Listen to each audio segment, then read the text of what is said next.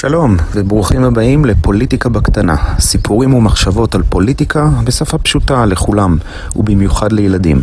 כאן דוקטור איתי בארי מבית ספר למדע המדינה באוניברסיטת חיפה ומשפחת בארי. מה הקשר בין בת מצווש וממשלת אחדות?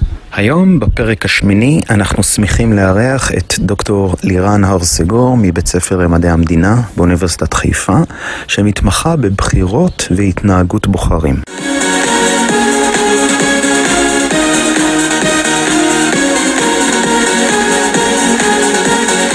מה קורה ילדים? וואי וואי, איזה ויכוחים יש עכשיו בכיתה? מה קרה? על מה יש להתווכח? אל תשאל. נכון השנה המון בנות חוגגות בת מצווה? אז הכיתה צריכה להחליט איך חוגגים את הבת מצווש הכיתתית. נו, אז מה הבעיה? חייבים למצוא רוב ולהגיע להחלטה מוסכמת לגבי איך חוגגים את הבת מצווש הכיתתי. כדי שתהיה אחדות ולא נעלבים ונעלבות. אוקיי, אז הסכמתם על איך חוגגים בת מצוות? איזה הסכמנו? מסתבר שישנן המון שאלות פתוחות. מה סוג האירוע ואיפה חוגגים אותו? מי מוזמן לבת מצווש הכיתתי? כמה כסף מביאים למתנה? כולם התווכחו עם כולם, אבל מסתבר שלאף קבוצה ולאף סגנון אין רוב בכיתה. רגע, תעשה לי סדר. איזה רעיונות עלו בכיתה לסגנונות של בת מצווש? שמע, בכיתה יש 30 ילדים. ומסתבר שילדים מעדיפים ארבעה סגנונות של בת מצווה. מצד אחד, שני סגנונות של חגיגות גדולות ומפוארות, ושני סגנונות של מסיבות צנועות יותר. אני אספר לך קצת עליהם. החל מהבת מצווש הכי יקרה, שנקרא לה בת מצווש טיל, ועד לאירוע הכי צנוע, שנקרא לו יום הולדת בכיתה. טוב, ספרו, אני שומע. הסגנון הכי יקר הוא בת מצווש טיל, שחוגגים בעולם אירועים נוצץ וגדול, עם קייטרינג.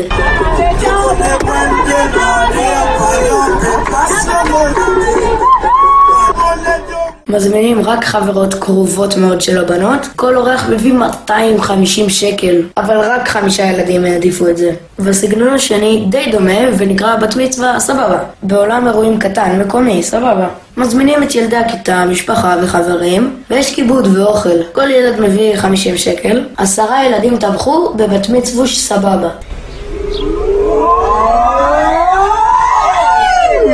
שני הסגנונות הבאים הם משהו אחר, הם הרבה יותר צנועים. הסגנון השלישי נקרא אין כמו בבית. חוגגים בחצר הבית או בסלון עם חטיפים ומיץ פטל. מזמינים את כל השכבה. כל אחד מביא עשרה שקלים, גם בסגנון הזה תמכו עשרה ילדים. והסגנון הרביעי הכי צנוע, הוא די דומה לשלישי, אבל עוד יותר צנוע. הוא נקרא יום הולדת בכיתה. חוגגים בשיעור האחרון של יום שישי, בכיתה, בבית ספר, עם עוגת שוקולד. חוץ מילדי הכיתה, לא מזמינים אף אחד. לא מביאים כסף ולא מתנות. בסגנון הזה תמכו רק חמישה ילדים. נו, אז מה הבעיה? מה החלטתם? הבעיה היא שיש בכיתה 30 תלמידים, אבל לאף קבוצה או סגנון בת מצווה לא היה רוב. בכל סגנון טבחו רק עשרה או חמישה ילדים מתוך 30. אה, הבנתי. אפילו אם נחבר את בת מצווה שתיל עם בת מצווה סבבה, שהם די דומים, יהיו לנו רק 15 שמסכימים. ואפילו אם נחבר... ואפילו אם נחבר את בת מצווה אין כמו בבית עם יום הולדת בכיתה, לא ייווצר רוב. יהיו לנו חמישה עשר שמסכימים וחמישה עשר שלא מרוצים. אני יודע מה אתם צריכים. אתם צריכים לבנות קואליציה גדולה, ששותפות בה קבוצות גדולות שתומכות בסגנונות משני הצדדים, גם כאלו שתומכים בבת מצווש מפוארת וגם בבת מצווה צנועה. אתם צריכים כמו ממשלת אחדות. בעצם אתם צריכים ממשלת אחדות כיתתית. ממשלת אחדות? מה זאת אומרת ממשלת אחדות? מה זאת ממשלת אחדות? אז בואו נשאל את המומחית שלנו. היא תסביר לנו מה זאת ממשלת אחדות. אחר כך נראה איך זה עוזר לנו לבנות הסכמה עם הבת מצווש בכיתה שלכם.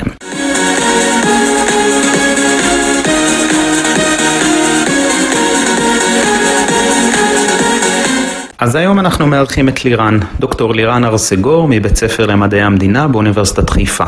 לירן היא מומחית לפוליטיקה ובחירות. שלום לירן, מה שלומך? בסדר גמור. אז תסבירי לנו בבקשה, מה זו ממשלת אחדות? ממשלת אחדות זאת ממשלה שמבוססת על קואליציה שמכילה את המפלגה הגדולה בגוש אחד הפוליטי ואת המפלגה הגדולה בגוש השני הפוליטי. כלומר, מפלגה גדולה מימין ומפלגה גדולה משמאל. עכשיו, מאיפה הגיע השם ממשלת אחדות? זה המצאה ישראלית או שזה משהו שמקובל גם בעולם? זה משהו בינלאומי, זה משהו שקיים גם במדינות אחרות. זה, במדינות אחרות קוראים לזה grand coalition, זאת אומרת קואליציה גדולה.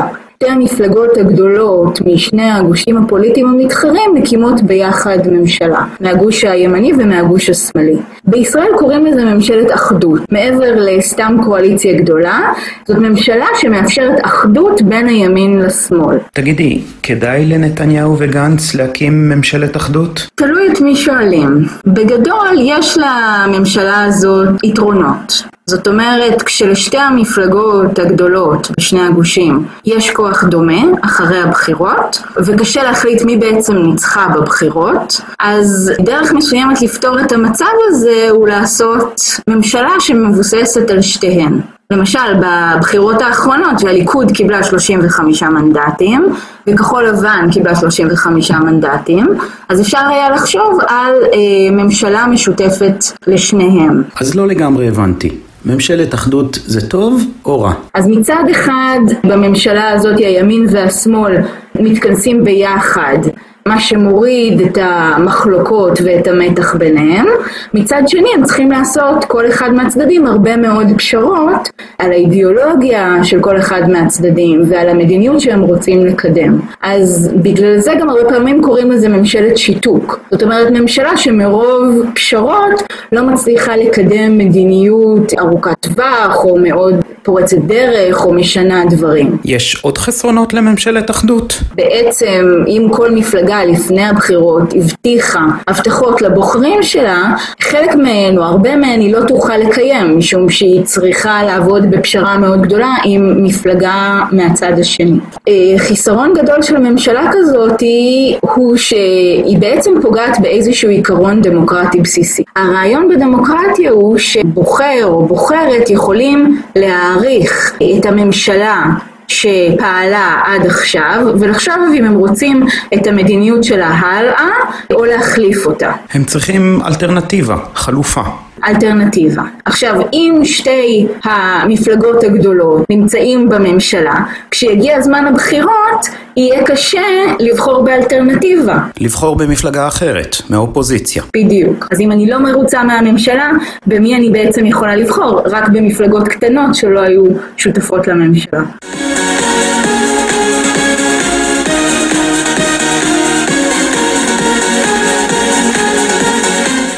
רגע, למה דווקא עכשיו מדברים כל כך הרבה על ממשלת אחדות? מה קרה? מה שקרה בבחירות האחרונות זה שנתניהו קיבל את הזכות להרכיב ממשלה משום שיותר חברי כנסת המליצו עליו והוא היה מאוד קרוב להרכיב ממשלה יחד איתם. אז מה קרה? אביגדור ליברמן, שעומד בראש מפלגת ישראל ביתנו, הוא היה זה שמנע בעצם מנתניהו להרכיב ממשלה. הוא היה עוד החלק האחרון בפאזל שהיה חסר לנתניהו בשביל להרכיב ממשלה, והוא לא נכנס בסופו של דבר. ועכשיו כשאנחנו הולכים שוב לבחירות, אז הוא אמר שהוא מעדיף שתהיה ממשלת אחדות בין אה, הליכוד וכחול לבן. ואם הליכוד וכחול לבן הולכים ביחד, אז הוא יצטרף. נניח שתוקם ממשלת אחדות. מי יהיה ראש הממשלה? יושב ראש המפלגה מהימין? מהמרכז? מהשמאל? אם הכוח הוא ממש ממש שווה, אז יש למשל פתרון שהמציאו בישראל, רוטציה. איך אומרים רוטציה בעברית? החלפה. פשוט עושים תורות. כן, בדיוק עושים תורות בראשות ממשלה.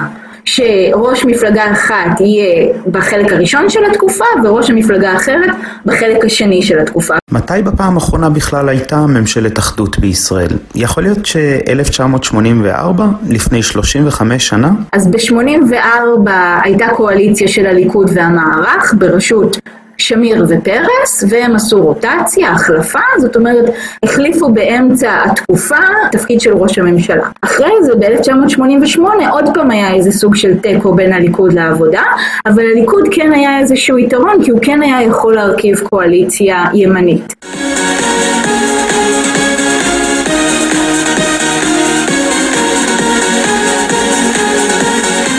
ושאלה אחרונה, את יכולה לחשוב על איזשהו מקרה שבו ממשלת אחדות יכול להיות פתרון לכיתה של ילדים בבית ספר יסודי? אני יכולה לחשוב שאם יש בכיתה איזשהו ויכוח על משהו שרוצים לעשות, יש קבוצה אחת שחושבת ככה וקבוצה שנייה שחושבת אחרת והן מדברות על זה ומתווכחות על זה ולא מצליחות להגיע, לשכנע בעצם את רוב הילדים בכיתה שהפתרון שלהם הוא הפתרון הנכון אז בסופו של דבר אפשר לעשות פתרון של אחדות, שזה אומר ששתי הקבוצות יתפשרו ביניהן, ומה שיעשו בסופו של דבר בכיתה יהיה קצת על בסיס מה שקבוצה אחת רוצה וקצת על בסיס מה שקבוצה אחרת רוצה.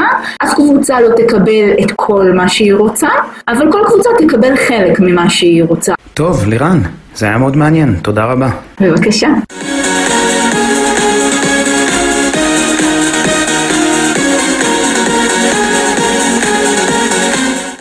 אוקיי, הבנתי. אוקיי, הבנתי. אנחנו צריכים לחבר בין שתי קבוצות גדולות. להגיע לפשרה ביניהם, ולהשיג רוב ותמיכה גדולה בכיתה. בדיוק כמו בממשלת אחדות. כלומר, בת מצווה סבבה יתחברו ויעשו קואליציה, עם התומכים של בת מצווה אין כמו בבית. It's party time! זאת תהיה ממשלת אחדות כיתתית של לפחות 20 ילדים שיתמכו בפשרה.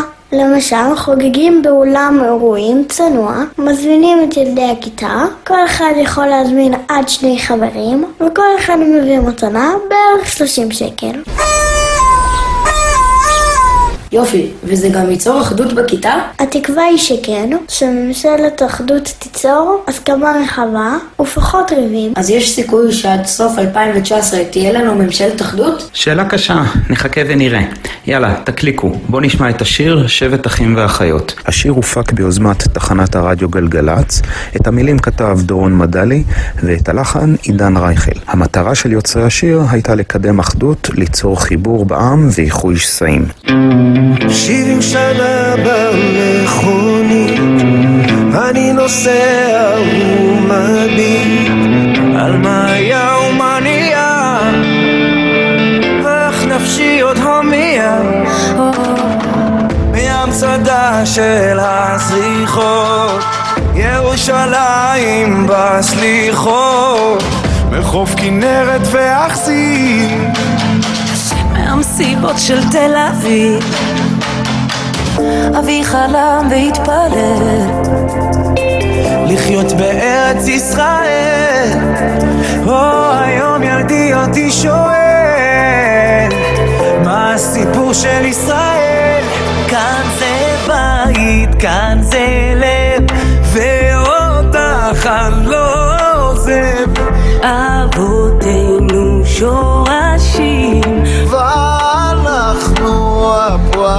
y me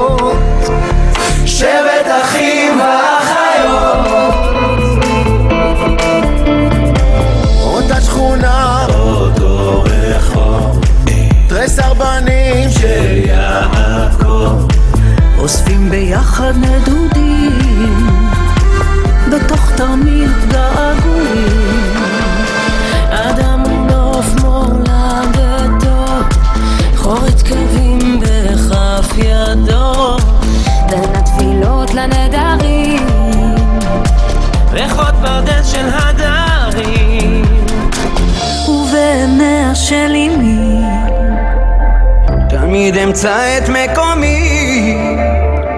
על הגיטרה מתנגן ניגון עתיק שמחבר כאן זה